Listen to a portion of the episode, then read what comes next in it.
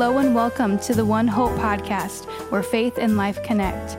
A podcast done by One Hope Church in Gig Harbor, Washington. Enjoy. Hey, One Hope Church and One Hope friends, Peter here. We are in the last week of our uh, Bible reading podcast for this first part of the book of Romans. We've been calling it Why Did Pat Pick That? Because we've been using scriptures uh, that Pat uh, picked for us as supplemental readings for our study in Romans.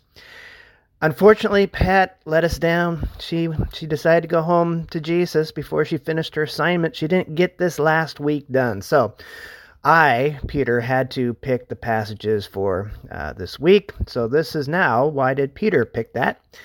And our text today that I picked is is uh, John chapter eight, verses thirty-one to thirty-six. And why did I pick that? I have no idea. I can't even remember why I picked that.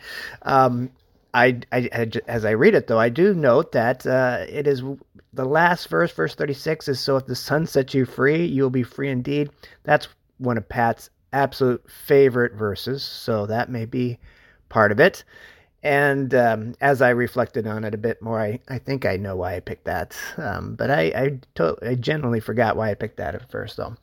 Um, so let me just read it, and um, I'll just kind of share, I think, what the tie ins are to, to, our Sunday's uh, message on the Tale of Two Adams and this, the original sin kind of theme from Sunday. Um, so here's here's the passage, Rome, uh, John chapter eight, verses thirty-one uh, to thirty-six. Uh, to the Jews who had believed in him, Jesus said, "If you hold to my teaching, you are really my disciples. Then you will know the truth, and the truth will set you free."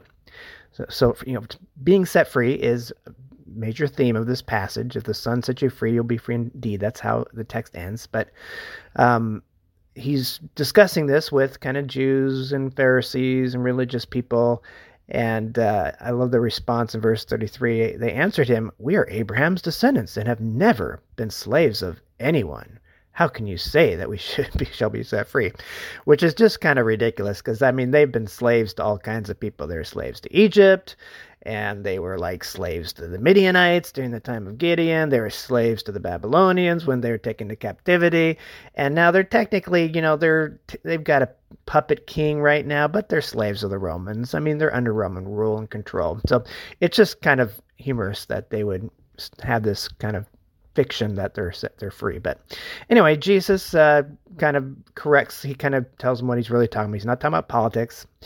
He's talking about something much, much bigger the the slave the slavery of the entire human race to sin and brokenness. Verse 34, Jesus replied, Very truly, truly I tell you, everyone who sins is a slave to sin. Now a slave has no permanent place in the family, but a son belongs to it forever. So if the son sets you free, you'll be free indeed. And uh, so here's what Jesus is talking about. He he is talking about um, his rescue mission to set us free from our bondage as the human race to our brokenness and sin. And this gets back to kind of what we talked about on Sunday, the tale of two Adams and and this thing called original sin that with the sin of Adam in the Adam in the garden, humanity became broken and we were separated from God and we truly became slaves to sin. Everyone from that point on, uh, we we just sin as part of our nature.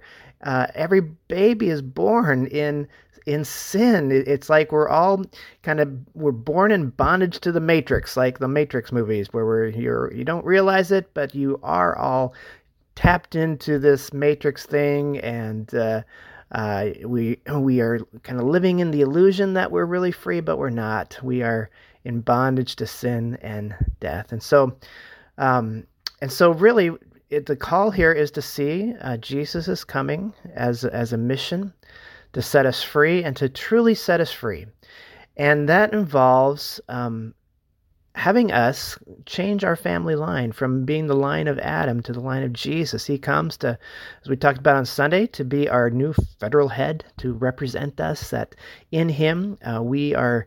Uh, we receive all his righteousness. We're set free from uh, from sin, and it's a true freedom from sin.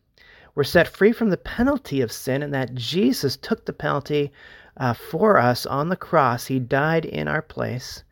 But we're, there's also freedom from uh, allegiance allegiance to sin. We're we're no longer bound to uh, to sin. We're, we're set free into um, into the into the joyful uh, freedom of the obedience to God and the destiny that He has for us. And and this is not talking about sinless perfectionism. We still have this broken, sinful nature, and we're still going to gravitate towards sin. It's still, in a sense, part of our nature, but God has given us a new nature in Christ. And as we fix our eyes on Jesus, as we see ourselves um, truly adopted into God's family, it changes the whole dynamics. Um, because now, um, you know, here's the bottom line: we we are all Jesus followers, right? I'm a Jesus follower. You're a Jesus follower. As Christians, we can follow Jesus in two ways. We can follow Jesus still seeing ourselves in the line of Adam. And when we do that, we it's we're still really a slave to sin because we're still just trying to trying to obey Jesus in, in the in the in the flesh, in the in the in the power of our humanity, in the in the line of Adam. And so that is truly what Jesus has set us free from, from the need to try to, uh, on our own. Uh, in fact, the entire Bible is just one long illustration to show that we can't do it on our own, that we fall. All have sinned and fall short of the glory of God. It's the whole first part of the book of, of Romans. And so, uh, but now, as we can see that Jesus has truly set us free and into having relationship with God again and being truly adopted into God's family, we are we are sons and daughters of God with His nature now that we've received by faith and and so now we can follow Jesus as one of his own, as a true child of the Father that he has set, who has truly set you free uh, to be um, a child of destiny. And so that we can serve in, in newness of the spirit and not in oldness of the letter. We're going to get to that in the book of Romans next at the first part next year. Uh, next year, um, but it changes the entire dynamics. If and and the key here that just I just really meditate on this verse maybe throughout the day. Is that verse 36, one of Pat Lovis's favorite verses? If the Son sets you free, you'll be free indeed. It's not a fake freedom. It's not a pretend freedom. It's a true freedom. Uh, from the power and penalty of sin, we are set free.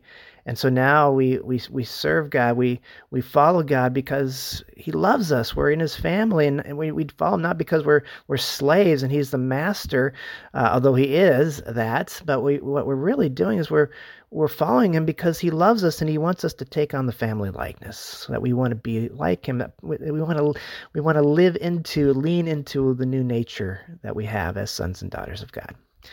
So let's uh, let's pray around that and just uh, this is a huge topic. We're going to really dig into this uh, when, when we eventually get to part two of the Book of Romans. But uh, let's let's be chewing on this throughout the day.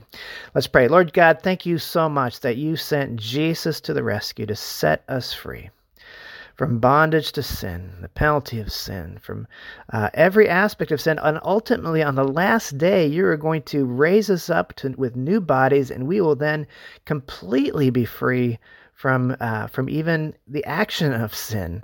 We'll be uh, we will be uh, free truly then, because we will be like you, because we will see you just as you are.